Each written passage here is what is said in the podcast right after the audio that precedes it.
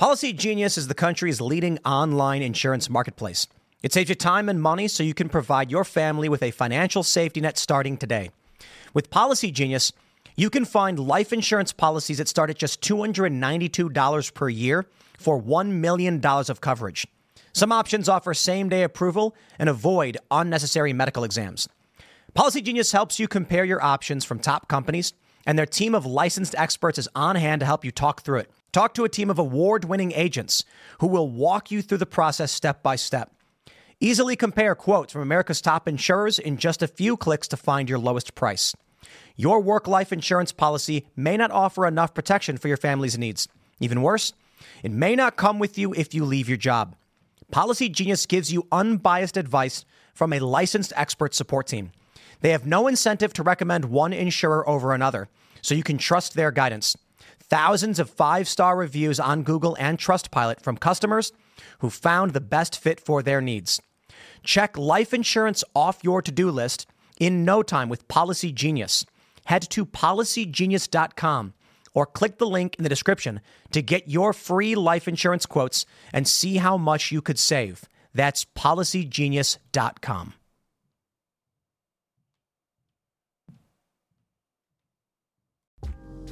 Today is October 5th, 2022, and our first story. Poland is requesting nuclear weapons sharing with the U.S. This could mean the deployment of nuclear arms into Polish territory, a direct escalation and confrontation with Vladimir Putin. Ukraine has begun evacuation preparation and distribution of potassium iodide tablets in preparation for a Russian nuclear strike. This could be the beginnings of World War III. In our next story, Elon Musk, in finalizing his moves to buy Twitter, has seemingly sparked a purge, with many users reporting they are bleeding users. Followers are disappearing. And in our last story, illegal immigrants caught looting in Florida, and DeSantis is pissed. If you like the show, give us a good review, leave us five stars, and share the show with your friends. Now, let's get into that first story.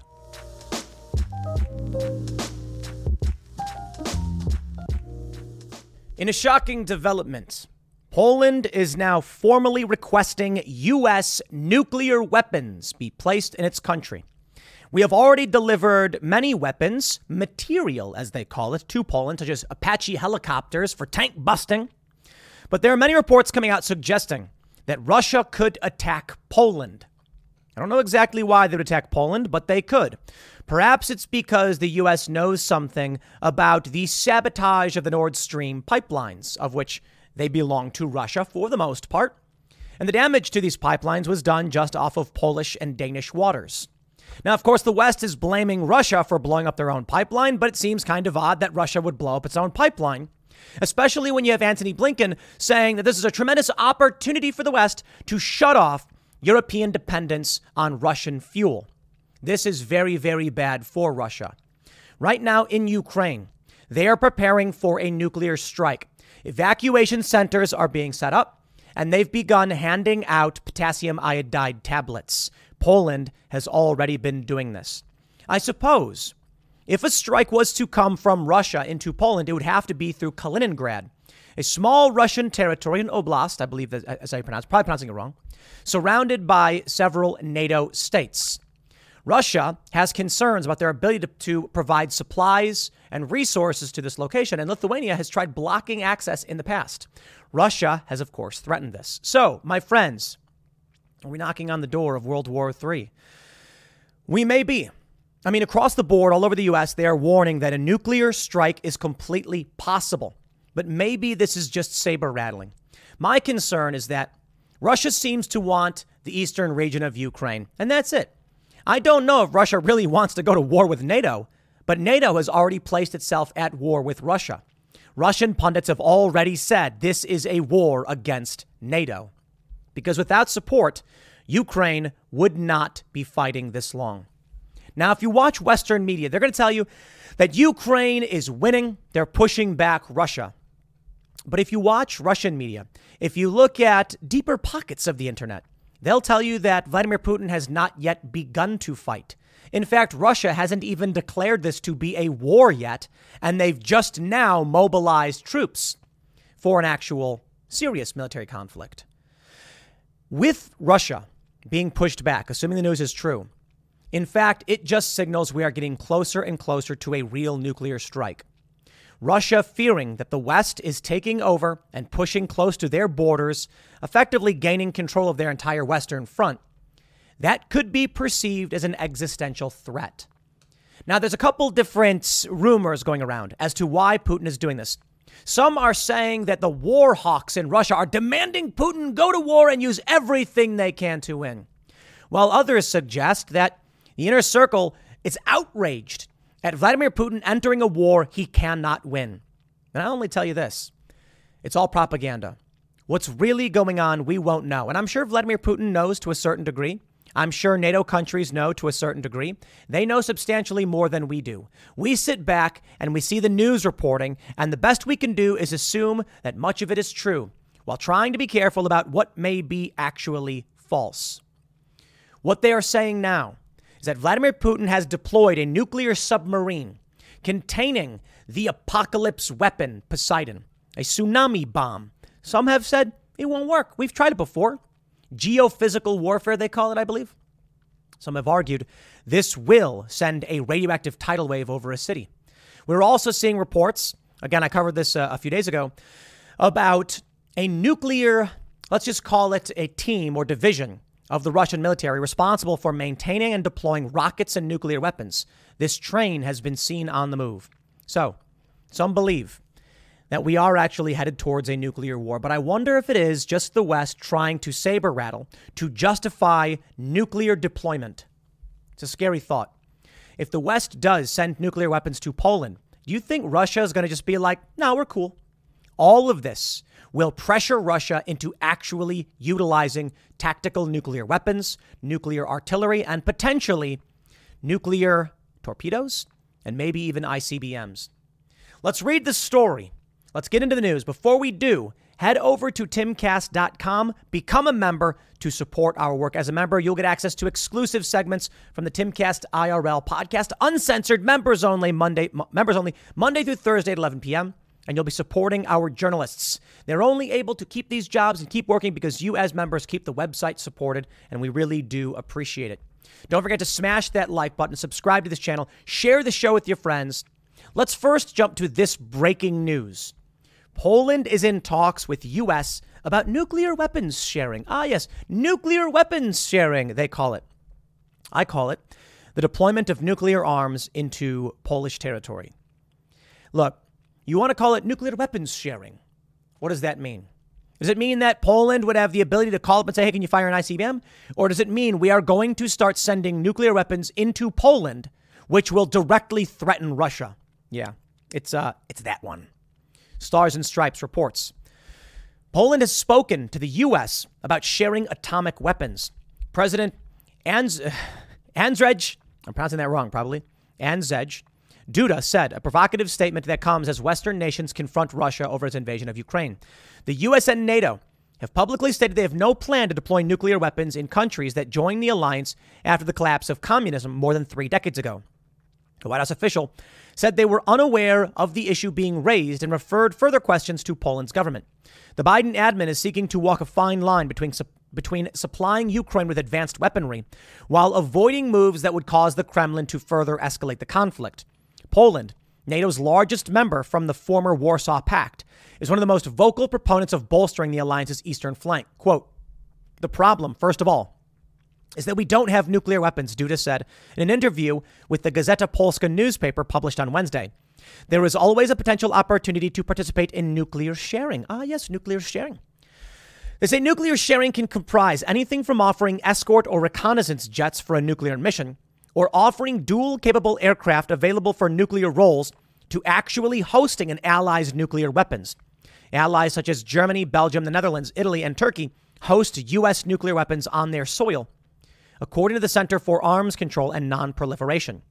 A senior diplomat in Warsaw said Duda's comments could potentially include any of those activities. The diplomat, who declined to be named because he wasn't authorized to speak publicly on the matter, said hosting the weapons would be in the security interest of Poland, the, the region, and all of Europe. The Polish president didn't specify who he's spoken with at the U.S. government. Hosting nuclear weapons would defy warnings from President Vladimir Putin that Russia will respond to any expansion of the alliance's military capabilities in its former backyard. In April, Jaroslaw Kaczynski, Poland's de facto leader as the head of the ruling Law and Justice Party, told the German Welt am Sonntag newspaper that his country was open to hosting U.S. nuclear weapons. Quote, we have spoken to American leaders about whether the U.S. is considering such a possibility of Poland sharing the weapons. Duda told the newspaper the topic is open. Putin has, in the past days, hinted that further escalation in Ukraine may involve arms that haven't been used in war since 1945. Before invading Ukraine, he demanded NATO roll back to positions it held in 1997, before the rush of former communist countries to join the alliance's protective umbrella against their former Soviet master. In April, Kremlin spokesman Dmitry Peskov said Poland's government has recently caused deep concern. The line is extremely militant, anti Russian, and the proposed actions, of course, can only lead to a further increase in tension on the continent, according to Prime State News, News Agency. Poland is also holding separate talks with a number of countries, including the U.S., about acquiring atomic energy. All right, let's jump to this story from express.co.uk. And there's more. Poland has already received weapons from the U.S., obviously. NATO would have to respond. World War III fears ramp up over worries of Russian attack on Poland. They say the likelihood of Putin launching a strike against a NATO ally rises by the day, as the Russian leader has few option left, few options left to win the war. A U.S. senator warned. Policy Genius is the country's leading online insurance marketplace. It saves you time and money so you can provide your family with a financial safety net starting today. With Policy Genius, you can find life insurance policies that start at just $292 per year for $1 million of coverage. Some options offer same day approval and avoid unnecessary medical exams. Policy Genius helps you compare your options from top companies, and their team of licensed experts is on hand to help you talk through it. Talk to a team of award winning agents who will walk you through the process step by step. Easily compare quotes from America's top insurers in just a few clicks to find your lowest price. Your work life insurance policy may not offer enough protection for your family's needs. Even worse, it may not come with you if you leave your job. Policy Genius gives you unbiased advice from a licensed expert support team. They have no incentive to recommend one insurer over another, so you can trust their guidance. Thousands of five star reviews on Google and Trustpilot from customers who found the best fit for their needs. Check life insurance off your to do list in no time with Policy Genius. Head to policygenius.com or click the link in the description to get your free life insurance quotes and see how much you could save. That's policygenius.com.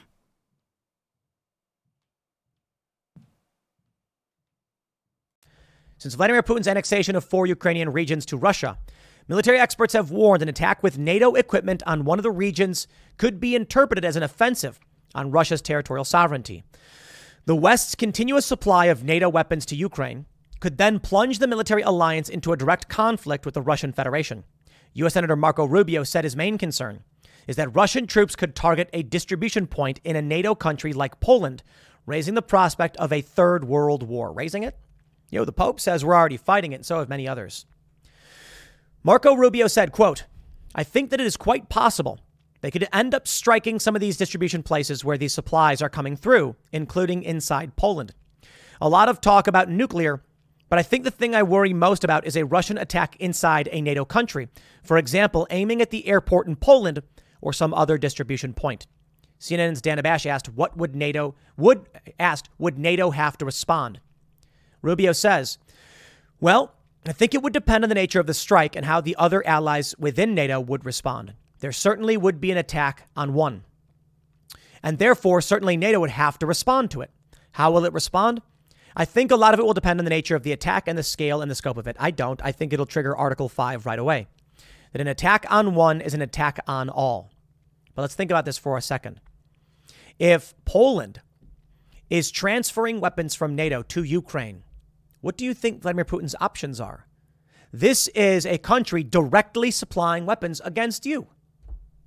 If you were standing there and a guy was shooting at you and someone keeps handing him ammo, are you going to be like, that guy's not involved? I'm not fighting that guy. Yeah, no. You're involved. It's a ridiculous prospect. This, this is NATO is at war with Russia, hands down. This is ridiculous. Senator Rubio added he was more concerned about an attack on a NATO country than Putin executing his nuclear threat. His main fear, he said, is that Putin will conduct an attack against a NATO supply center inside a place like Poland. That would certainly raise the specter of a direct Russian attack against the NATO alliance. Sure. But what if NATO wants to directly intervene? Already, the Nord Stream pipeline has been sabotaged. Why would Russia sabotage it? No idea. But the West is claiming that Russia did. Okay. What if they did? What if Russia actually did this to justify their expansion? What's to stop the West from, say, claiming that Russia attacked them in Poland to justify direct confrontation in this war? I'm not going to pretend anybody is a good guy in war. War is about winning. That's the game. So if the West needs a reason to send in the full might of its military, why wouldn't it stage an attack on Poland? A bomb goes off at a military distribution center for Ukraine. They say it was clearly Russia attacking Ukrainian supply lines, but now they've gone too far. Think about it this way Nord Stream gets sabotaged. So who got attacked? Why isn't NATO responding? Oh, that's right. Nord Stream is, I think, 51% controlled, uh, is owned by Russia.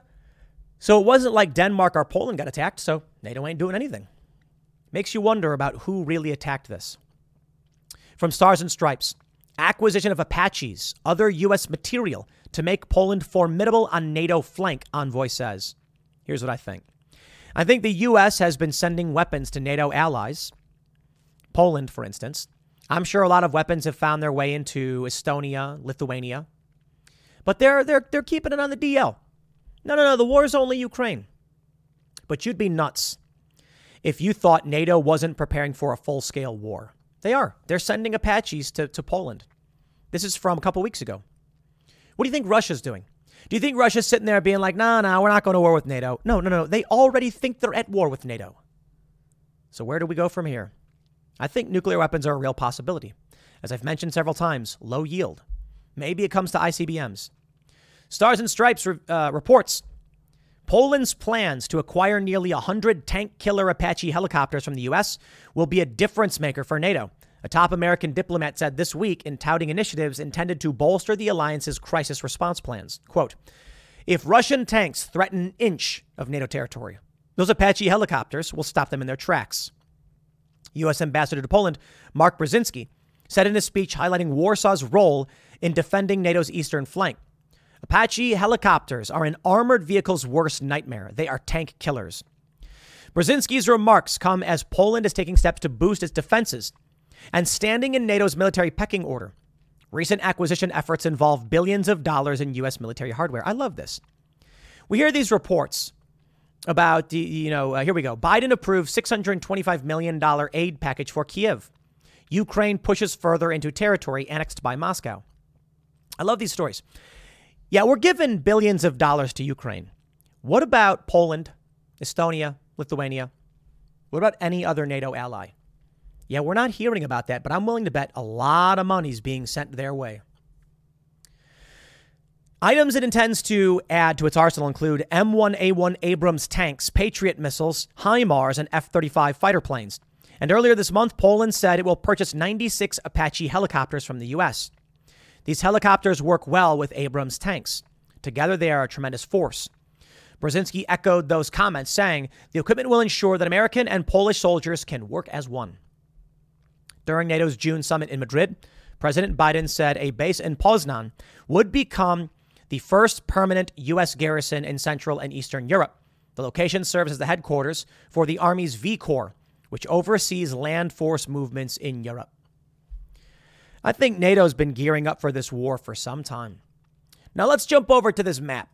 Let's take a look at Google Maps here, and we got this uh, little pin dropped in Kaliningrad. It's important to understand the geography. Here's Russia, big old Russia. Here's Ukraine. Russia's coming in here and trying to take this whole strip on the eastern, uh, so- southeast Ukraine and Crimea. Belarus is, of course, assisting Russia. You then have Latvia, Estonia on the border with Russia. But Lithuania also does border Russia, but Kaliningrad. Kaliningrad is isolated from Russia by Latvia and Lithuania, and uh, technically just, just those countries. But with Belarus on Putin's side, there's talk about potentially opening up a corridor from Kaliningrad through Poland into Belarus. There's a good reason why Russia would attack Poland. One, stop supplies being delivered to Ukraine.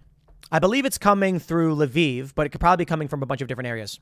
Russia could use some kind of guided missile strike to take out these positions to stop the supply coming in, but they could do it in Ukraine to avoid any claim they're going after Poland.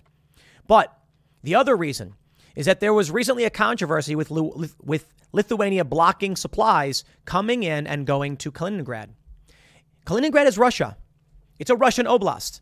If they don't get resources, Putin will intervene to make sure his people are getting what they need.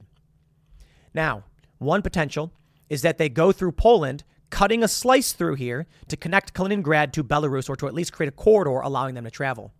This, an act of war. Right now, they're operating on the good graces of Lithuania and Poland. And the very interesting thing about all of this is that while war is currently raging, man, they're trying really hard not to go full scale. I wonder what it would mean if Putin were to declare a full scale war on Ukraine. Right now, Russia is still delivering some energy. Russia is still negotiating with Lithuania. Lithuania is still allowing Russian goods to travel. Why? Why not shut them down, block off the borders, cut them all off, and say war? I can't tell you. It seems like everybody is hesitant to go that far, but we are going that far. Now, Kaliningrad is a powerful piece of territory for Russia. it gives them access to the Baltic, puts them very close to the Nord Stream, where Nord Stream was sabotaged. You could argue that Russians from Kaliningrad went out and sabotaged the pipeline and tried to make it look like it was the West. We won't know, man. Welcome to the fog of war. But here's where it gets interesting a viral meme petition, Czech petition on annexing Kaliningrad from Russia, signed by thousands. I don't think Putin's going to be too happy about stuff like this. Take a look at this. Lithuanian man accidentally crosses into Kaliningrad and gets detained for 18 days. Accidentally? A Lithuanian citizen accidentally crossed Russia's border and was detained for 18 days. Russian authorities also interrogated him during this time, as reported by Lithuanian public media LRT. The man found out that he had crossed into the territory of the Russian enclave only when he noticed a border patrol. One of the officers was aggressive and threatened him. I just did what he said. I responded as much as I understood. At some point, I found the situation a bit absurd. How can he expect me to be some kind of spy or something when I was just lost? Well, of course he would. What are you doing? These soldiers came from behind me with automatic rifles with fingers on triggers, and they kept saying, If you run, we will shoot you. As he was being dragged away, the officers whispered to one another. The Lithuanian man says he feared they might shoot him in the back of the head. He was then blindfolded and put in solitary confinement. While in detainment, he was interrogated by an OMON officer and who asked him provocative questions, such as his opinion about the Russian Ukrainian war and so on. The man spent several days in solitary. He was then brought to a refugee center where he spent more than two weeks. There, he was able to read, play chess, and do sports. He was also allowed to use his mobile, mobile phone for an hour every day. He remained detained in Russia for 18 days. With mediation from Vilnius, he was successfully returned to Lithuania. Could it have been a spy? That's probably what Russia thought. Why? Well, here you go from Insider. U.S. spy planes appear to be monitoring a Russian enclave in Europe, possibly looking for signs of nuclear weapons activity. Flight tracking websites have spotted U.S. spy planes flying around the Russian enclave of Kaliningrad. So, uh, Kaliningrad is being spied on. Dude then crosses the border. Russia doesn't take it lightly. My friends, we are dangerously close to very serious war. I covered this story before, but it bears repeating in the context. Rare video shows Russia moving equipment belonging to a nuclear weapons unit. Conrad, Konrad Muzyka says, Why 12th GUMO?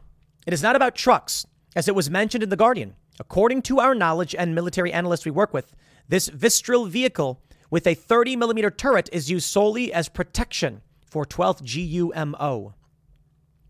This is the mili- another train with military equipment is actually carrying a kit belonging to the 12th Main Directorate of the Russian MOD. The directorate is responsible for nuclear munitions, their storage, maintenance, transport, and issuance to units. Very interesting.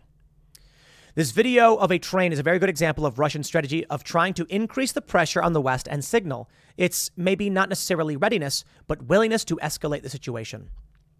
Here we go, baby. First thing we see a shot across the bow. Nuclear artillery fired, detonating, but missing.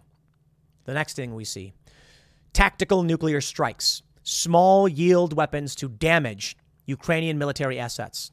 The next thing we see the targeting of cities, destruction of the economy, shock and awe. The next thing we see after that, mutually assured destruction, I guess. Russia saying we're going to nuke Poland or something to destroy their capability to transport weapons to Ukraine. Ukraine certainly thinks so, or maybe they're playing dirty games. I don't trust Ukraine. The Hill reports Ukraine capital preparing evacuation centers for possible nuclear strikes. The Daily Mail reports Kyiv gives out potassium iodine pills to evacuation centers in preparation for nuclear attack on Ukraine's capital. This is what I have been saying. It's a precursor. Potassium iodide, it'll help. It's not going to, you get hit by radiation, gamma wave, you're going to be hurting.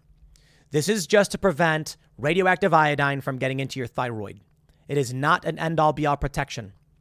They say potassium iodine pills can help block the absorption of harmful radiation by the thyroid gland if taken just before or immediately after exposure to nuclear radiation. All it is is a supplement. Theoretically, you could take some of that salt with added iodine to help. You basically want to maximize your iodine intake. Here's what I've been warning about for those that didn't hear it Russia will. Uh, uh Russia wants to, to shock and awe, all right? So when I described shot across the bow, nu- tactical nuclear strike, nuclear artillery, and then shock and awe, I believe I wouldn't be surprised if when it gets to that point, Russia uses a lower yield, say 100 kiloton nuclear strike on Kiev. Could kill tens of thousands of people, causing permanent damage. Well, causing damage that would not be repaired for some time. We'll put it that way. It's permanent, you know, we can repair. Against Kiev, against the capital. Why? Ukrainians, they'll flee. That's what you got to understand. There are many men fighting on the front line. They have families back in Kiev. So long as Kiev is safe, they're willing to fight on those front lines. It's not everybody, maybe not even a majority, but enough. Vladimir Putin accomplishes many things with a nuclear strike on Kiev. He cripples one of the key, uh, the key centers of intelligence and operations and command in Ukraine. Many of the commanders probably aren't operating out of Kiev. They're probably operating out of, out of Poland because of the threat. It cripples a large portion of their economy and it will terrify Ukrainian citizens. Those who are taking up arms against Russia, many of them might just say, I don't want to die in, nu- in nuclear blast. Worse still, when the strike happens, there may be many men who say, My children are in Kiev and I can't get a hold of them. I'm reminded of a scene in the movie The Patriot. Man, one of my favorite movies. I reference it all so often. There's the scene where the British dude burns down the church, kills everybody in it. And then when uh, the main character and his, you know, riders come upon the city and they see the wreckage and the, you know, the burning rubble of all the buildings burned down, one guy gets up knowing that his wife and kid were in this town and he looks around just completely shocked, looks up, pulls out his flintlock and blows his brains out. Did you know Fast Growing Trees is the biggest online nursery in the US? With more than 10,000 different kinds of plants and over 2 million happy customers in the US, they have everything you could possibly want, like fruit trees, palm trees, evergreens, houseplants, and so much more. Whatever you're interested in, they have it for you. Find the perfect fit for your climate and space. Fast Growing Trees makes it easy to order online, and your plants are shipped directly to your door in one to two days. And along with their 30 day Alive and Thrive guarantee, they offer free plant consultation forever. This spring, they have the best deals online, up to half off on select plants and other deals. And listeners to our show get an additional 15% off their first purchase when using the code POOL at checkout. That's an additional 15% off at fastgrowingtrees.com using the code POOL at checkout. Fastgrowingtrees.com, code POOL. Offer is valid for a limited time. Terms and conditions may apply.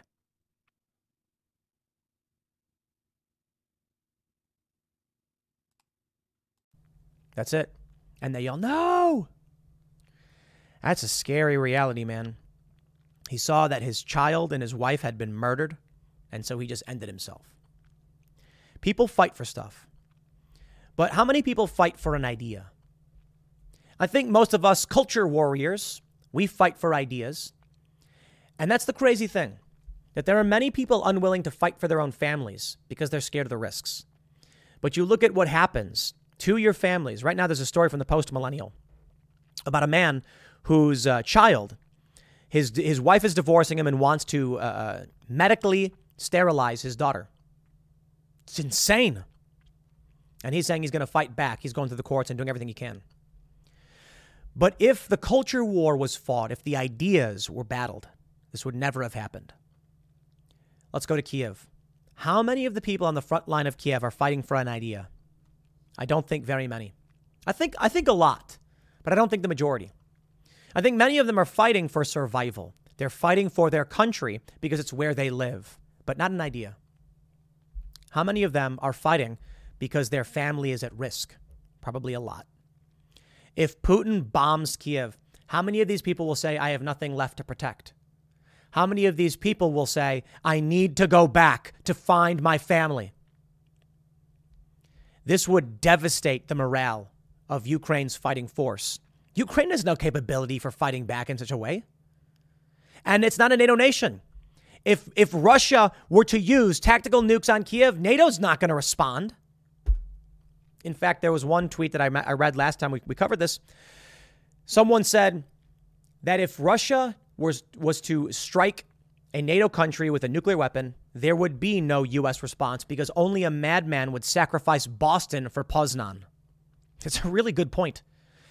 If Putin gets mad that Poland is acting as a base of operations and he nukes Poznan, a million people live in the surrounding metro area. Do you think the West is going to be like, all right, Let's fire at Moscow. Why would they? Do you think they would risk all out nuclear annihilation? I don't. And I don't think anything is accomplished by blowing up Moscow. For Putin, there is something. He needs to shock and awe. Putin is not the kind of guy who will be deterred by shock and awe in his end. I'll put it this way if the U.S. were to nuke Russian cities, I do not see any scenario where Russia goes, oh no, please, please, I'll stop, I'll bend the knee. That's not Putin. Putin's a guy who's been in power for decades. Putin's the kind of guy who says, I'll nuke you, bring it. And the US and Europe are the kind of people who are like, we need to cut our losses. We don't. There you go. That's where I think we are heading and they're getting ready for a nuclear strike. They are getting ready. I got bad news for everybody from the Daily Mail. White House says it's clear OPEC is aligning with Putin after Saudi ignored Biden's pleas to cut oil production by 2 million barrels a day. Gas prices set to soar again in total disaster for Joe. Whoa. Biden was the most insane choice. Donald Trump was working on American energy independence, and we were damn close to it, somewhere in the 90%. Joe Biden shutters Keystone. And then he goes to OPEC and he's like, come on, work with me. The cut is OPEC's largest since the start of the COVID 19 pandemic. It could help Russia keep financing its illegal invasion of Ukraine. And now they're saying the Saudis have sided with Russia, sided with Russia. The U.S. is not as is not as dominant as it thinks it is. Joe Biden is out of his mind. These these people running this country, they are going to destroy everything. It's getting bad, my friends. And here's the worst part. A butter shortage. A butter shortage ahead of the holidays. War is hell. How am I supposed to make cookies with no butter? No, I'm half kidding. This is just part of the coming food shortages. We're not going to have access to energy. It's going to be too expensive. That's going to make it hard. So, for those of y'all still living in cities, I have very little sympathy. You, we may agree on politics. You may be stuck, but there's not much more I can say. If you're stuck, I sympathize. If it's very, very difficult to get out. But right now, the signs, the writing on the wall, it is, it is screaming in your face. food shortages, fuel shortages. The economy is in for a serious hit, and war is on the horizon, maybe even a civil war at the same time. What are you going to do? We here at Timcast are working as hard as we can. We got our solar capabilities maxed out. Freedomistan will be able to operate in the event the grid shuts down because we got a lot of backup power. Not enough. We're going to be making sure that we have multiple forms of backup energy, but solar, the point of solar is not to like save money or make money. It's so that we don't need fuel. We are getting energy out of this the solar network through the sun, and it will last us as long as it can last us. And if fuel runs dry or goes to a shortage, we'll still be able to have power to operate. We are looking at getting goats and maybe even a couple cows. Cows will go out and do their cow business, get some dogs, and have a little farm. Bring on some people who can help with the farming so that we can be somewhat self sufficient. Now, I'm not going to pretend that we here are survivalists. No, we're, we're, we're city folk expats. But that's why we enlist the help of country folk who know much, much more about this than we do. I have not worried for eggs at all. Don't care for egg prices. Not worried about it. We have too many eggs. We got too many chickens. We got to start eating some of these roosters, but, you know, I guess people don't want to eat them. But when push comes to shove, the food shortage gets bad, I'm going to have chicken wings to eat. I don't know about the rest of you. There was a wing shortage not that long ago. I don't even remember this. A bunch of stores I went to, they didn't have chicken wings. Started selling chicken thighs. And I was like, thighs are fine. It's just chicken meat, whatever. But where'd the wings go? They were just short. They couldn't produce enough.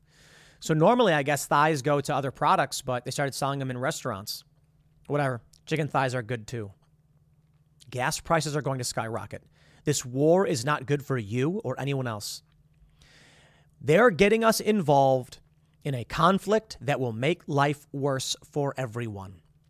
Why? Because of Ukraine? They can't justify what they're doing. So here we go, baby. I'll leave it there. Next segment's coming up at 8 p.m. over at youtube.com slash timcastirl. Thanks for hanging out, and I'll see you all then. Ladies and gentlemen, I am shocked. I can't believe the response from so many leftists after it was announced Elon Musk has secured his agreement to purchase Twitter. I'm just shocked to see what I can only describe as hypocrisy and double standards. I never, never would have expected to see this from so many woke individuals and liberal personalities because, of course, everybody knows that they're honest, they're real news. They've never challenged election results. Okay, the bit doesn't really work because that's all they do. But I guess the point of the bit is just to express the opposite of shock the it's it's the banal, it's the mundane, it's it's it's Elon Musk buying Twitter and us going, okay, okay, you know, count the minutes until they start putting out their hypocrisy. So here's what Elon Musk is saying. He says he's excited to buy Twitter. He's going to make his all-in-one app. And something about this uh, lawsuit is just weird. I mean, Elon tried backing out of the deal. Now he's back in the deal. Twitter says yes. It's very strange because Elon has every reason to buy Twitter outside of all of this nonsense. Outside of any claims about the Babylon Bee, that may just be an excuse. Elon's trying to build AI, he's trying to build robots. Access to Twitter data, it's going to help him to create an AI or robot. It's going to give him an endless stream of data and responses. That firehose is extremely powerful for what Elon Musk is working on. Plus, he wants a, a method of communication, interplanetary communication. Twitter works for that to a certain degree. It might take 20 minutes for your tweet to appear if you're sending it from Mars to Earth. I think it's like 20 minutes, right? 20? But that's Twitter. It doesn't matter if it happens now or happens in 20 minutes. This kind of messaging could work. DMs, all that, it could work. So this is it's greatly beneficial to Elon Musk. But why try to back out? I don't know. No idea. He's saying he wants to create an all in one app, and I think Twitter is his path to doing it. I don't know if he's going to actually implement some kind of Doge tipping system like people have suggested, but it's going to be interesting. I think Twitter will have payment processing, it'll be communications, it will be a lot. Now, of course, as y'all know, the left is sort of they're, they're losing their mind. These woke employees are, are panicking, they're posting these tweets. But I want to start by just highlighting one simple tweet from Robert Reich, who said, When multi billionaires take control of our most vital platforms for communication, it's not a win for free speech, it's a win for oligarchy. These people are just evil. I, I just can't put it any other way. This is the perfect example of a powerful, wealthy individual spitting in your face, laughing about it while sipping his fancy. Uh, what, what, what kind of drink should he have? Champagne? Actually, from the Champagne region of France. That's right. He's sipping on that, pinkies out, spitting on you over and over again. This is him spitting on you. And when he was defending big tech, that was him spitting on you. These, these liberal elitists, they, uh, the, the Democratic Party is the party of the wealthy elite. It's been that way for almost six years. They've typically, in my view, always been urban elites and urban elitists. And here he is. It's amazing. So you mean Mark Zuckerberg's control of the platform? Who cares? Okay, well, what about Jack Dorsey, also a billionaire? Who cares? What about Jeff Bezos buying Washington Post? Who cares? Elon Musk? Oh no, now it's oligarchy. Here's one. Where, where do we have? Okay, this guy says it's called fascism when corporations and government are in control together. You mean like the Alex Berenson lawsuit and the documents that he's released showing that the government was asked, like, was trying to get people banned from big tech, from social media platforms? It's absolutely amazing. And what we're seeing now is interesting. In the wake of the news, it's, it's always something weird going on. With the news of Elon Musk buying Twitter, a lot of people are reporting that they're losing followers. Now, in April, I think it was around April, when it was announced that Elon Musk was going to be buying Twitter, I gained 162,000 followers. That's really weird. In the news, following uh, uh, in the news about Elon Musk now moving forward and, and, and moving past this lawsuit, I have lost 7,435 as of yesterday. I don't know or care. I mean, to be completely honest, over the past month, I've been losing a bunch of followers on Twitter. And it may have to do with the fact that I really just don't like Twitter and don't care. You know, I, I guess I've had periods of gaining followers, but I never, I mean, there's, there's a, in May, I lost followers in 2021. I've gained followers, lost, lost followers in the past, uh, in the past uh, week or so. I've been losing, I don't know, what did I lose? About 4,000 per, uh, on average in the last 30 days. Is that what it is? Well, that makes no sense. How is that? Oh, okay. I gained some, I guess. Oh, right. It doesn't show you the full. So I've lost 4,000 in the past 30 days, meaning despite losing quite a bit in the last week, I've actually gained a few thousand. But anyway, I digress. You know, I, I've been tweeting things trying to poke the bear to see like what the rules are. One thing I just want to mention as an aside I was thinking about cancel culture, the things you can't say publicly, things that are too offensive. And so I was like, what if I advocated for like sterilizing kids and, and aborting babies for the sole purpose of preventing overpopulation? Like, if you were to tell someone to spay and neuter their kids because of overpopulation, that should be seen as like shocking and abhorrent. Nobody cared. That nobody cared. That's maybe one of the reasons I'm losing followers. So maybe some people cared, but probably more conservative types. But that was my point.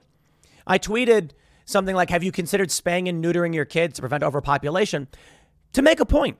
And that point is that Twitter won't ban you for saying something like that, even though that's substantially worse than what most people get banned for. Anyway, I digress. We've been seeing people lose followers, and I think everyone's actually losing followers. Even Robert Reich himself is down about 119. So, my question is what is going on behind the scenes? There is foul play afoot. I got to say, foul play. The fact that I gained all these followers in April, and then, and, and even into May, I gained way more than average. That's really crazy. 162,000 in April, 78,000 in May. And then was it June was 37,000. I suppose I've had months where I've seen big growth, but that was like during the election. Something weird was going on. And what we saw was accounts like Josie the redheaded libertarian. She had been arbitrarily suspended for no reason, all of a sudden had her account reinstated. Tons of people were pointing out that right when it was announced Elon would buy Twitter, all of their accounts got reinstated. I wonder if a component of what the lawsuit was and why Elon was doing this was to try and shock and jostle the system. I don't know exactly, but I'll tell you, Elon's whole plan, everything he's doing seems to make no sense. He's like, I'm going to buy it for $54 per $54.20 per share. Then all of a sudden he backs out, says a bunch of makes a bunch of claims. There's a there's a weird spike right when they announce he's going to buy it. Then he holds off for several months. Then he says, "Okay, I'm buying it full price. Everything's fine." Some people are saying it's because he's embarrassed. Maybe, but why not come out and be like, okay, fine, let's end this lawsuit, 50, 43 billion. Save himself a billion dollars. Why wouldn't he even bother to negotiate down on price? Even if Twitter was in the right, I know how it works with these lawyers and these judges and all that. They're going to say, Twitter, instead of fighting, just say 1 billion off. Fine. But he just came out and was like, no, it's fine. I have to wonder if he was doing something, if there was something going on behind the scenes we don't know about, because now we're seeing more Twitter user purges. Perhaps many people are saying this is a bot purge, which is why everyone is losing followers, even people like Robert Reich. Here we go. Let's take a look at some of these uh, these tweets. Rumman Chowdhury says living the plot of succession is effing exhausting. I am sitting on 2023 company wide strategy readouts, and I guess we're going to collectively ignore what's, ignore what's going on. One person says, uh, tweets by Parker, he says, writing my little emails today, and it shows a little girl crying while drawing with crayons. 2023 planning, whoa, this is worthless. Yo, y'all knew this was happening. These people, you've had advance warning Elon Musk was going to be buying the company. Did you think he wasn't going to? Twitter was suing to force it. Now, this is a good tweet, by the way. Parker Lyon says, nobody. Meta recruiters for the next 48 hours. And it's this weird, what is this? This weird priest that looks like Mark Zuckerberg with the cross, I, I guess. Open arms. That's a good one, actually. One guy said, I encourage every Twitter employee to go outside and take a walk. And then it shows someone walking through this weird rocky, I don't know, uh, fashion show or something. Okay, whatever. One image featured a mock up of Mark Zuckerberg as a priest welcoming newcomers to his flock. Dude, I hope they all go to Facebook. This is something I'll tell you internally. You know, we're talking about proper promotion for the news articles we write at timcast.com. The, the, the, here's, here's how it's supposed to work. We write the news because we think it's important. I hire a bunch of journalists because I care about factual news. However, news does serve a purpose. People want to read the news. They, they see these stories and they, they grab their attention. When people do, it brings them to timcast.com. From there, we're hoping we can convert some of these people into members. Now, we've not fully implemented that system, but it's basically advertising, right? Our journalists are wholly just supported by you. But in talking about social media, we're like, what's the point of Facebook anymore? It's just a bunch of older people. No offense to older people, but, you know, look, we're going to implement uh, some kind of Facebook sharing strategy for articles, but the reality is nobody cares. So, how are people sharing articles these days? Twitter actually is picking up a lot of it, but younger people don't use Twitter either. So, this is going to be interesting. I wonder if a reason, a big reason for the push towards TikTok and Instagram, is that the powers that be say, we want media social social media formats, not social text formats. You know what I mean? With Twitter and Facebook, Articles can be shared and shared very well. This shatters narrative control of the big corporations. You eliminate them from the next generation. You, you tell the next generation, you, you don't need to worry about Facebook. Facebook's for old people. Get them to use things like TikTok where they're dancing and posting memes instead. And then the next generation won't be sharing news articles. They'll be sharing memes. And let the news do the news and the TV tell you the news. And these platforms will ban anybody who dares challenge them when it comes to narrative control. Maybe. Elon Musk says buying Twitter is an accelerant to creating X, the everything app. What does that even mean? All right, I imagine he's going to have some kind of like payment processor, an app for, for cars, for Ubers, and all that stuff. Sure, fine, I guess. But phones are basically this I have a phone, I open it. I have car, I have text, I have, you know, payment processor, I have bank messaging. So, uh, mes- messaging, messaging. And so, what do I need one app to do all that for? I don't know, but I suppose that's what he's doing. They're going to mention it's a surprising U turn. Now Twitter's up to $52. But I do think it's absolutely fascinating that the hypocrisy is so easily exemplified with things like this. Robert Reich, he's got a bunch of tweets like this. Many on the left, they have tweets like this. I find it absolutely hilarious. Okay, all right, let's let's see what what, what the left is saying now. Let's see. Duty to warn. What is this? Duty to warn. Who are they? 359,000 followers. An association of mental health professionals warning about Trumpism. They tweeted Elon Musk is a national security threat, a Russian friendly Republican billionaire who has promised to flood Twitter with misinformation, aka free speech, and bring back Trump uh, and is threatening to buy Twitter, what? Again, he must be stopped. Most important, we're five weeks away from a crucial midterm election, and we know the right wants to distract us with shiny objects and put forth any messaging that might keep us from voting. So it's important to see any new development announcement like this one in that context. What an accidental admission. Right there. We are very close to a midterm, and the right wants to be able to share information. They're, they're telling you what they do. I love this. On the Wikipedia page for little old me, it says something like Tim Pool has amplified claims that, that conservatives face persecution at the hands of big tech. And I'm like, dude, they're screaming it in your faces now. We have documents released showing the White House going to big tech being like, why aren't you banning these people? Have you seen the price of gold lately? It's hitting all time highs. And when it comes to investing in gold, check out Noble Gold Investments. They have a track record of excellence that's second to none. Just look at their thousands of five star reviews on Trustpilot, Google, and the Better Business Bureau. Customers rave about their knowledgeable staff, smooth investment process, and life changing results, which you can see for yourself online. That's the kind of reputation you can count on. But it's not just about the reviews. Noble Gold Investments truly care about their clients. They take the time to understand your unique needs and goals, and they give expert guidance every step of the way. That level of personalized service is rare in this industry. Look, when it comes to securing your financial future, you can't afford to take chances. Go with the gold company that has earned the trust of countless investors. Visit noblegoldinvestments.com slash Tim Pool today and discover why Noble Gold Investments is the only choice for smart, secure gold investments. Or call them at 877 646 5347. Again, that's 877 646 5347. We have government funded organizations putting out lists saying, like, these people are spreading misinformation.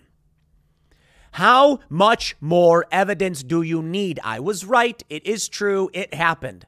And it was Gizmodo who first published the story that Facebook was suppressing conservative news. That's a leftist publication. Now they're outright saying it. They want to bring back free speech. But free speech means misinformation. What does misinformation mean? That's the, that's the important point. Disinformation and misinformation are two different things. So, what does misinformation mean? Are you implying that they want to allow people to be wrong? Disinformation refers to people trying to spread intentional misinformation. Misinformation means people are wrong. I think people are allowed to be wrong. Should people, uh, uh are people not allowed to be wrong? That's an amazing thing because then who determines who is right and who gets to speak? This is the game they are playing. It's absolutely just amazing. Here's another one. This guy, I don't. This, this guy. This is just you know. I don't know this guy. It's ten thousand followers. Tennis blogger. It looks like Twitter has had a big purge and removed all the bot accounts. That's like a quarter of the Rafa fan base on here taken out in one single scoop. Then we have uh, Jake Shields here saying People are losing followers because Twitter needs to purge the bots before Elon takes over. Perhaps. Rob Reiner. Ooh, let's see what he had to say. Eyes on the prize. Vote blue. Indict Trump. Save democracy. Any any word uh, on uh, uh, on Elon Musk? No, I don't. I don't think so. I think that many of these people have said what they've had to say, and they just all they can do is tweet about Trump. Rob Reiner's got two million followers. But here we go. We know the game. We know what, what they're doing. We know why they're doing it. In response to duty to warn, we have a lot of people. One guy said, Russia friendly. What are you talking about? His family have paved the way donating to Ukraine during the crisis. His Starlink system has given Ukraine a lifeline in the war. Also, stop lying. Clearly, Elon's actions speak louder than words. This is, isn't it quite interesting? Duty to warn. They say that he's a Russia friendly Republican billionaire, despite the fact that he sent Starlink to Ukraine, which is one of the principal reasons for their success. Their ability to communicate on the front line has remained strong, and Russia is not happy about it.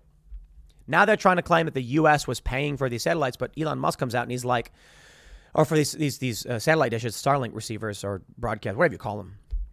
And Elon's like, that's not true. Like we're paying for the for the majority of this. Elon Musk comes out with a tweet saying he wants there to be peace. We don't want nuclear war. The big news we have right now that I may uh, save for 4 p.m. is that Ukraine is preparing for a nuclear strike. I'm sorry, I'm with Elon Musk on this one. Dude's not perfect, But when he comes out and says we need peace, we don't want, you know, escalation of war, he's right. In response, the warmongers, the bots, the leftists, the liberals are all like, war, yeah, blow up more kids. Obama did it. I love it. The Democrats are all about just killing kids. Let's throw let, let's go let's go there. Let's go there. For whatever reason, many of the Democrat policies lead in one direction, killing kids. Less kids is probably a better way to put it, but killing kids, yes. So there's a conspiracy theory. The conspiracy theory is that there is a cabal of powerful political elites that want to reduce the population. What a crazy conspiracy. Me? I don't have any information that would prove their intent to do so. I do know that Bill Gates has publicly stated we should reduce population growth. So I guess it's not a conspiracy theory if he says he wants to do it, sure. But you take a look at Democrat policy, and this is a bit separate. What have you got? Abortion, advocating for and expanding abortion, sterilizing kids. Well, whatever the intention is there, I don't know. It may just be women's rights and it may just be protecting trans children. Fine. The end result is going to be less people. And then my favorite Democrat policy Barack Obama blowing up kids. Blowing them up. Too many of them. That was uh, Seamus's joke. He was like, Barack Obama's like, gotta blow up kids. Too many of them. That's what he was doing. War accomplishes population reduction. So you take a look at their advocacy for a potentially nu- a potential uh, nuclear war, and it's like, do you want dark ages? Because this is how you get dark ages. I suppose they've been preparing for it, I guess, with their bunkers in New Zealand or whatever. So they're less concerned about if nuclear strikes wipe out most of the world population. I don't see it as being likely, but who, who, who am I to say? Things happen. That's it.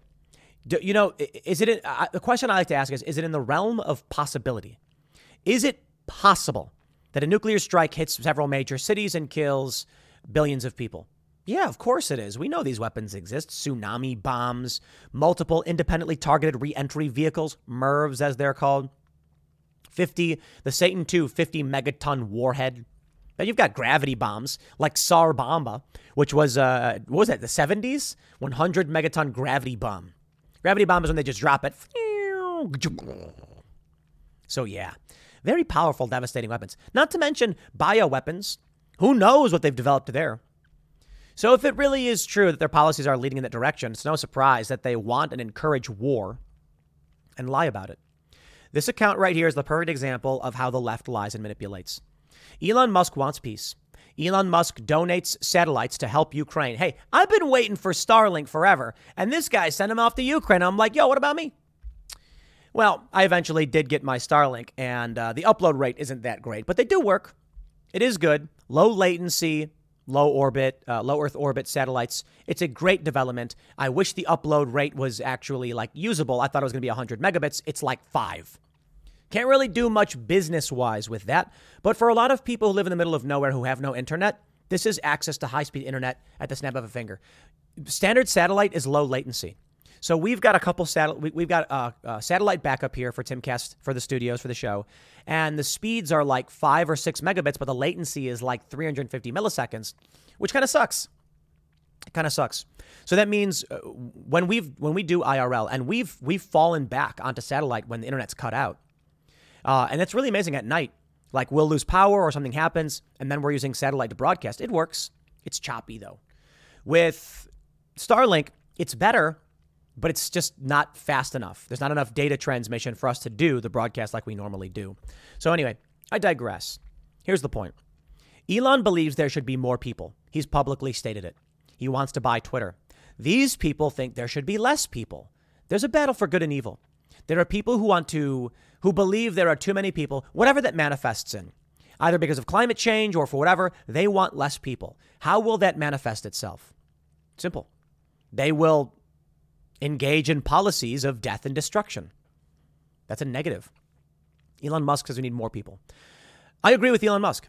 More people means more labor, means more specialties, means more technological advancement. But what we need is proper management. And the problem is cities are overcrowded and disgusting. We need a cultural change of some sort. Doesn't mean you have to eat bugs. Get chickens. There's a uh, there's a meme that I think I think I don't know if one of our crew made. And it's a chicken saying, "I will eat the bugs. I will live in the pod, and then I will give you my eggs." And I'm like, hey, that's a pretty good one. We should make a shirt. I'm not going to eat the bugs. I'm not going to live in the pod. I'm not a chicken. My chickens will do that for me. And then I will eat their eggs and then eat them. The best part chickens make more of themselves. How about that? This is the hypocrisy. I'm excited, man. It's Wednesday. I don't know when this deal is going to be finalized. I, they say by next week. Well, all right then. Let's see how that plays out. Next segment's coming up at 1 p.m. on this channel. Thanks for hanging out, and I'll see you all then. I saw a meme on Facebook, as I so often do, and it said, transporting migrants across the country to places they don't want to go to, this is trafficking. And it's abhorrent, blah, blah. And I responded with, uh, Are you talking about Joe Biden or Ron DeSantis? And the immediate response is, Joe Biden isn't doing this, which is amazing because these people don't read the news. I don't know how they get their information. I'm assuming it must be like, I don't know, CNN or MSNBC or something. But it's like, how did you miss this whole news cycle where the White House has been trafficking people? There's a big argument after Ron DeSantis sent migrants to Martha's Vineyard, and they said that that's that they said it was trafficking. And then a bunch of liberals were like, well, it's not really trafficking because trafficking is when you're transporting people to exploit them for some reason. And that's like the official reason. And then we heard Nancy Pelosi come out and say these farmers are complaining because they want these these immigrants to pick their crops. Ah, so the Democrats are trafficking people because they want them to pick crops. At least that's what Nancy Pelosi said. Ron DeSantis did it because Martha's Vineyard is a sanctuary city. That this that Massachusetts says, "Come one, come all." Okay, if we don't have enough space in Texas or Florida, Martha's Vineyard it is. And then they tried coming out, Ron DeSantis is trafficking people. Well, enough, enough hemming and hawing, my friends. Here's the news. Quote, they need to be sent back to their home country. Ron DeSantis tears into illegal alien looters who should not be in the U.S. at all after they were arrested for ransacking homes devastated by Hurricane Ian. There it is. Illegal immigrants looting people's houses. Come on. That's all I got to say is come on, man. It's just ridiculous that we have to be dealing with any kind of illegal immigrant looting. Here's a sign no trespassing looters shot. Here's another one you loot, we shoot. Looters killed free. I don't want to see anybody killed. I don't want to see these, these horrifying stories, man. I don't want to see it. But there are looters. There are people who are looking to exploit those who have lost everything, whose lives have been upended by a once in a lifetime storm. And some of these people don't even live in this country. They come here and then exploit and destroy. And it is Joe Biden and it is Democrats that are protecting this. The Daily Mail reports Florida Governor Ron DeSantis revealed Tuesday that three of the four looting suspects arrested in Lee County were in the U.S. illegally. The Republican executive made the revelation during a news conference in Fort Myers on Tuesday as he gave an update about the response to Hurricane Ian. DeSantis focused on law and order in Southwest Florida and drew a connection between that and his opposition to uh, that at his op and his opposition to President Joe Biden's immigration policies. These are people that are foreigners. They're illegally in our country. But not only that, they try to loot and ransack in the aftermath of a natural disaster, DeSantis explained. I lived in Florida once. This was, what was this? Was this, um, I think it was like 20, through, through 2015. I think I lived in, in uh, Florida throughout uh, 2015. I think that's when it was. And I was in the Redlands, which is like 40 miles west southwest of Miami. It is uh, just north of, I think, Homestead was the area, and that's where they have one of these uh, uh, migrant detention centers. I was told a story by the locals. Some guy was taking a shower. You may have heard me tell this story. Taking a shower when he hears a noise downstairs in his house. He's taking a shower upstairs. He puts his towel on. He walks down, and there are two dudes, and they go bang, bang, and kill him. Two to the chest. Guy dies. The dudes who were ransacking the house got arrested. Turns out they were illegal immigrants. I think it's an important story. And I tell people, do you know why conservatives want guns and why they're upset with illegal immigration? I went to a Trump rally and there was they, they were honoring this uh, this woman, honoring the, the child, her child he had been killed by an illegal immigrant. We also have that story, I think it was San Francisco, where that woman was with her dad, and the illegal immigrant, for no reason, just fired a gun. There are people who are simply saying, if they were not here, these things would not have happened. Now, there's still crime. Chicago has a bunch of U.S. citizens committing crimes and, and shooting things. I get it. But this is why people are upset about illegal immigration. Because these are people who are breaking the laws of this country to enter this country. And many of these people, not all of them, but many of them are committing these crimes. How about those who are trying to enter the country, don't commit a crime in the process? You want to talk about why they want guns? Well, this dude out in Florida should have been armed. He heard a noise. He should have checked armed. He wasn't. But what's he supposed to do? See, here's the issue. I hear a noise in my living room. I'm in my bedroom. I hear a noise. Do I uh, just mosey on out and then say, Is there a burglar here to kill me?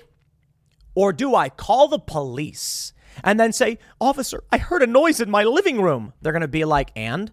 I don't know what it is. Or do I say, this may or may not be a threat, I'm not sure. Take my firearm, which I keep it, keep with me at all times, and then very carefully go and s- check check my uh, my property. Unfortunately, that's reality. Do I want to carry a weapon around like this? No, but this is what life is. What if it was a bear? Yeah, I don't think I've got a weapon that can take on a bear. If a bear broke into my my my house and all I had was a handgun, probably not going to do me too well, would want to back away slowly. But, uh, you know, it would, it's, it's better than nothing. But that's the crazy reality. In the Democrat run cities, they will let illegal immigrants, criminals come to your town. They will let, they, they will ransack. They will kill you. They will rob you. And they'll say, yeah, yeah, yeah, but it's not that they're illegal immigrants. No, no, no, no. Listen, you have an issue with people, not all of them, like Trump said, I'm talking about these people, the looters. I'm not talking about the mom and his and, and, her daughter or the dad who are trying to come here for a good life. I'm talking about the fact that they're very there there are very real criminals coming across the border, drug trafficking gangs, and they're coming to loot your homes. We should be allowed to defend ourselves. Why these men were allowed in? It's just it's nightmarish. What's the point of these immigration rules, immigration laws? if we're going if they're going to be ignored, if California is going to create passages for people to come in. Quote, they should be prosecuted, but they need to be sent back to their home country. They should not be here at all. The four men were arrested on charges of burglary of an unoccupied structure during a state of emergency. The individuals aged between 20 and 33 were booked for ransacking devastated homes and businesses on Fort Myers Beach while they suffered in the wake of, ra- of the raging torrent. All four looters were arrested on September 29th, but documents reveal they were released after posting $35,000 bonds each. Jeez. You know what, man? Our, our, uh, our communities, it's just crazy. Look at this. Suspected looters. The oldest looting suspect is Omar Mejia Ortiz, 33, lives in uh, Immokalee, meaning he traveled at least 50 miles to Fort Myers Beach to ransack the ruinous shops and homes. Valerie Celeste Salcido Mena, 26, made her way from Cape Coral, which is at least 40 minutes. The youngest two suspects were arrested for looting, seem to be related to Brandon Mauricio Araya, and uh, oh, they seem to be related, the two Araya brothers. The young men, both age 20, traveled from the same address before finding themselves booked in Lee County. All four suspects were booked for the same crime burglary of an unoccupied structure during a state of emergency and will face a hearing on October 31st at Lee County, uh, uh, Lee County's Circuit Court. Lee County currently has a curfew and a zero tolerance policy against looting. There are people, believe it or not, who come here to exploit our goodwill and cause us harm.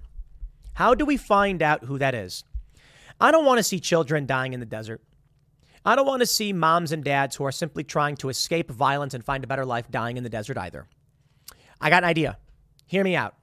How about everybody comes here and goes to, a, a, they, they come to the border where they can apply for asylum and then wait, or they go to a consulate or embassy and say, here's my case.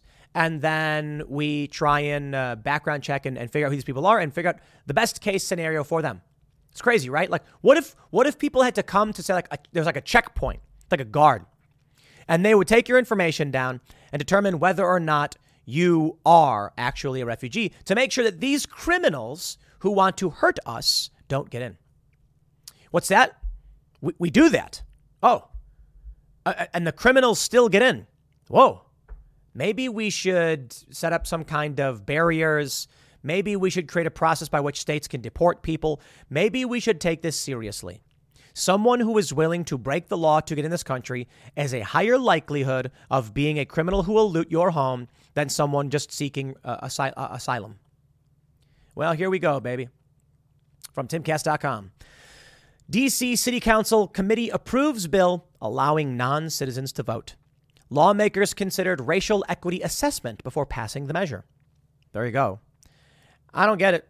I mean, we can come up with all the reasons in the world why Democrats are allowing this to happen. Choose your, uh, uh take your pick. What's the reason? I think they're gutting and destroying this country. That's that's fairly obvious. Whether that's their intent, maybe they're just really dumb. But what's happening? Yeah, they're destroying the country. They say the Washington, D.C. City Council committee has just advanced a bill that would give non U.S. citizens the right to vote. The measure was approved with a 12 to 1 vote on October 4th by the Committee on Judiciary and Public Safety. The Local Resident Voting Rights Amendment Act of 2021 would amend a 1955 law to allow non citizen permanent residents to vote in local elections. And so it begins. According to the bill, Non citizens should be able to vote in an election of for mayor, city council, attorney general, state board of educator, or commissioner. No, they shouldn't. There is a reason why we have citizenship. It's not an arbitrary thing. These are not citizens of this country. Their allegiance is to a different country. Just because they live here doesn't mean they should be able to have any say in any of our elections. But this is the leak. You see, it starts with this legal permanent residents. They can vote. What are they going to vote for? They will continually vote for politicians and policy that will open the floodgates. And they want to bring their families in, right? They want to make it easier. Well, there you go. Should the bill pass, non citizens will also be able to cast ballots for any initiative, referendum, recall, or charter referendum on a district ballot. So, um, you know, they'll they'll start passing laws saying sanctuary. Should the city arrest illegal immigrants? They'll say no. There you go. Now, to be fair, I think a lot of legal residents, legal immigrants, probably don't like illegal immigrants for a variety of reasons. They're going to say the bill was is, is eminently supportable, except for one aspect about it. And I asked this question to the committee as a whole. Could someone who took the bus from Texas or was put on the bus from Texas or where, wherever and dropped off at the vice president's property and then remained in the District of Columbia for 30 days and was 18 years old, could that person then vote in our local elections? And the answer was yes. They are outright saying it will not just be permanent residents. They're saying it will be illegal immigrants. People who enter the country illegally. They can hide hide in an alleyway for 30 days and now they're voting? It's insane. You know, this country is being gutted. Hope y'all are paying attention. Hill reported she voted against the bill, uh, wanting a longer threshold for residency than the 30 day benchmark. After committee members advanced the bill, they issued a report recommending the full city council approve the law, citing in part racial equity. B240300 is the next step in the expansion of the franchise. The purpose of the bill is to expand voting rights in local elections to otherwise eligible residents of the district who are not U.S. citizens. Are you paying attention to what's happening? Look, I think we're doing really well in the culture war. You know, that, that Bros movie bombed. Nobody wanted to see it. It's a wake up call. Like no no no beef to Billy Eichner for making a movie. I don't care about that. Like congratulations. I'm just saying wake up call to the industries. This stuff does not make money. That's good news for us. But right now there is still the legislative battle. And in Democrat controlled cities, they are ripping apart everything. They also explained that the bill, as introduced, would have only expanded the right to vote to local permanent residents, and the committee amended the bill's provisions to include all non citizen residents. And it does not distinguish between arbitrary immigration statuses. So here you go. You're a tourist on a three month visa. How about that? A tourist on a three month visa after 30 days in D.C. is a legal resident. They got to leave in two months, but they can vote to burn the whole place down. That is insane. You get elections coming up. Someone says, Oh, I got to go uh, one month before the election so I can legally vote. And then non citizens come in and they vote to destroy this country. You know, the way I often explain it imagine you uh, live with two other roommates and uh, y'all pitch in to the uh, pizza party pool. You know, every week you put five bucks in the jar between the three of you. By the end of the week, you got enough to get some beers and some pizzas and hang out. All right. You got, what is that going to come out to? About 60 bucks. You can get a couple pizzas and a 12 pack. One day, uh, one of your roommates opens the door and some dude walks in he starts eating your pizza. And you're like, hey, come on, guys. Like, we only have a couple pizzas. It's for the three of us. And like, ah, it's just one guy. You know, he's just coming. Like, uh, he's just, he's sharing a little bit. And you're like, okay, fine, whatever. Another guy comes in, starts taking the pizza. Okay, now you're getting a lot less. You ask them, are you guys going to pitch in or not? And they say, no, no, yeah, yeah, we'll pitch in. Then your roommate says, I think we should allow them to have a say in what kind of food we order. And you go, dude, they don't live here. I paid for this. I've I I, I paid the the deposit for the water bill. I paid the deposit for the electric bill. I paid to fix the locks. We all pitched in for this. These guys just showed up. I think they should be allowed. I think they should. Be. And then the, your second roommate, the other roommate, goes, "Yeah, I don't really care, man. It's fine by me." And then you're sitting there being like, "Dude, are you kidding?" Now you've got four against one. Used to be the three of you. Now there's four people. These two guys go, I, I, uh, I think we should allow uh, our families to come. And then you're like, no, you can't do that. And they're like, well, there's two of them and one of you. Like, how? They don't even live here. Why are they getting a say in who gets to come into my house? Well, you know, they've been here for a couple days. Like, they should get a vote. Do you see how insane that is? It scales. The left tries to act like this stuff doesn't scale. They're like, uh, a country is not a house. Oikonomia the word in Greek, that's where the word economy comes from. Oikonomia. Probably pronouncing it wrong, but it means household management. I learned that from my good friends over at the Juice Rap News. Hugo Farrant, shout out. Uh, oikonomia, household management. Yes, over a long enough period of time, with the expansion and scale. This episode is brought to you by Shopify. Forget the frustration of picking commerce platforms when you switch your business to Shopify, the global commerce platform that supercharges your selling wherever you sell. With Shopify, you'll harness the same intuitive features, trusted apps, and powerful analytics used by the world's leading brands. Sign up today for your $1 per month trial period at shopify.com slash tech, all lowercase. That's shopify.com slash tech. It is analogous our our borders matter.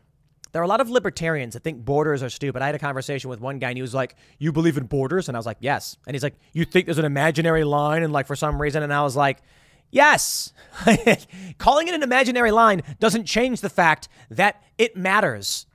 You cannot have rules and laws and and and uh, you, you can't have a functioning system without this demarcation.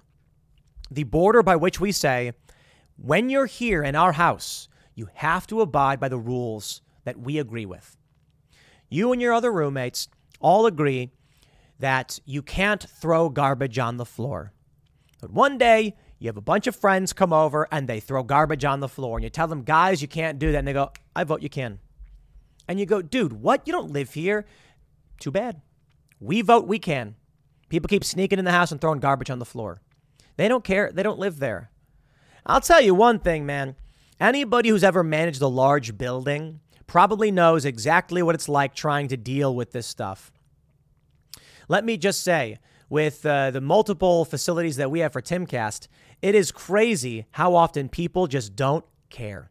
Leaving food out, leaving windows open with the AC on. And you know what it is? They don't live here. So people will be like, oh, yeah, I didn't think it was a big deal. And you're like, dude, we have to be here all the time. It costs money when you do these things. And then I'm supposed to be told that these people who enter the country illegally are going to be allowed to vote. These people that looted in Florida, they can go up to DC and they can vote. Now, how does that make sense? Well, this is why it's so important that y'all go out and vote, man. The midterms are about a month out. Ron DeSantis has an 11 point lead over Charlie Crist, according to FloridaPolitics.com. It's good news. It's good news. It's important news. Ron DeSantis is doing a great job. He's calling out the BS. He's calling out these looters, and he's calling out the rioters. So I look forward to seeing you know seeing what happens. But uh, I think I think we are facing dark days. You know, we talk about the Strauss-Howe generational theory, the fourth turning. It's four years out should be the peak of, of chaos, whatever it ends up being. If it turns out to be true, maybe it won't be. I don't know. The fourth turning. 80 years ago was World War II. 80 years before that, it was a Civil War. 80 years before that, it was the Revolutionary War. But we did have a World War I. So we did have a very tumultuous period for like 20 years. Right now, things have been pretty good. So maybe Strauss-Howe generational theory isn't going to prove, prove, prove itself to be correct all the time. Or maybe it's, it is here.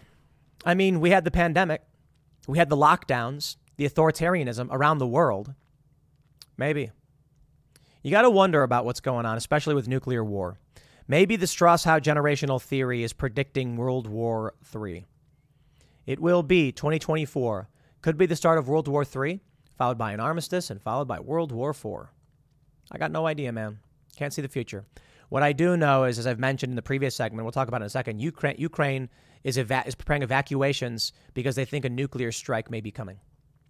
A nuclear strike. There's a lot of crazy news, my friends. Poland is now talking to NATO about deploying nuclear weapons to their territory, and holy. I hope you've gotten away from the cities. I hope you've taken the time to prepare for the potential worst case scenario.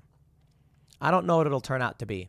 But I can tell you here at home, we're facing major crises looting, hurricanes, illegal immigration, crime skyrocketing. And internationally, we've got a government that is seemingly okay with World War III. And you get someone like Elon Musk coming out being like, guys, please, no. And they mock him. Yeah, we can't live like this, man. Something dark is coming. I think we'll be okay. Humans will make it out. And if you prepare for this, you'll be good. Chance favors the prepared. So pay attention to what's going on. Nothing, it, it may be nothing. The war may, bo- may, may just simmer down or may boil over. It's up to you to figure out what you think is going to happen and act appropriately. I'll leave it there. Next segment's coming up at 4 p.m. over at youtube.com slash timcast. Thanks for hanging out, and I'll see you all then.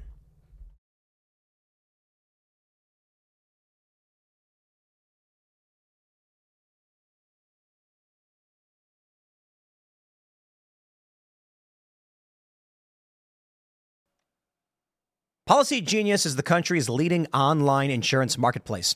It saves you time and money so you can provide your family with a financial safety net starting today.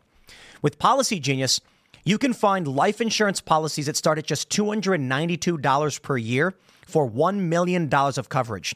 Some options offer same day approval and avoid unnecessary medical exams. Policy Genius helps you compare your options from top companies, and their team of licensed experts is on hand to help you talk through it. Talk to a team of award winning agents who will walk you through the process step by step. Easily compare quotes from America's top insurers in just a few clicks to find your lowest price. Your work life insurance policy may not offer enough protection for your family's needs.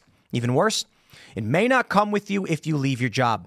Policy Genius gives you unbiased advice from a licensed expert support team. They have no incentive to recommend one insurer over another, so you can trust their guidance thousands of five star reviews on Google and Trustpilot from customers who found the best fit for their needs. Check life insurance off your to do list in no time with Policy Genius. Head to policygenius.com or click the link in the description to get your free life insurance quotes and see how much you could save. That's policygenius.com.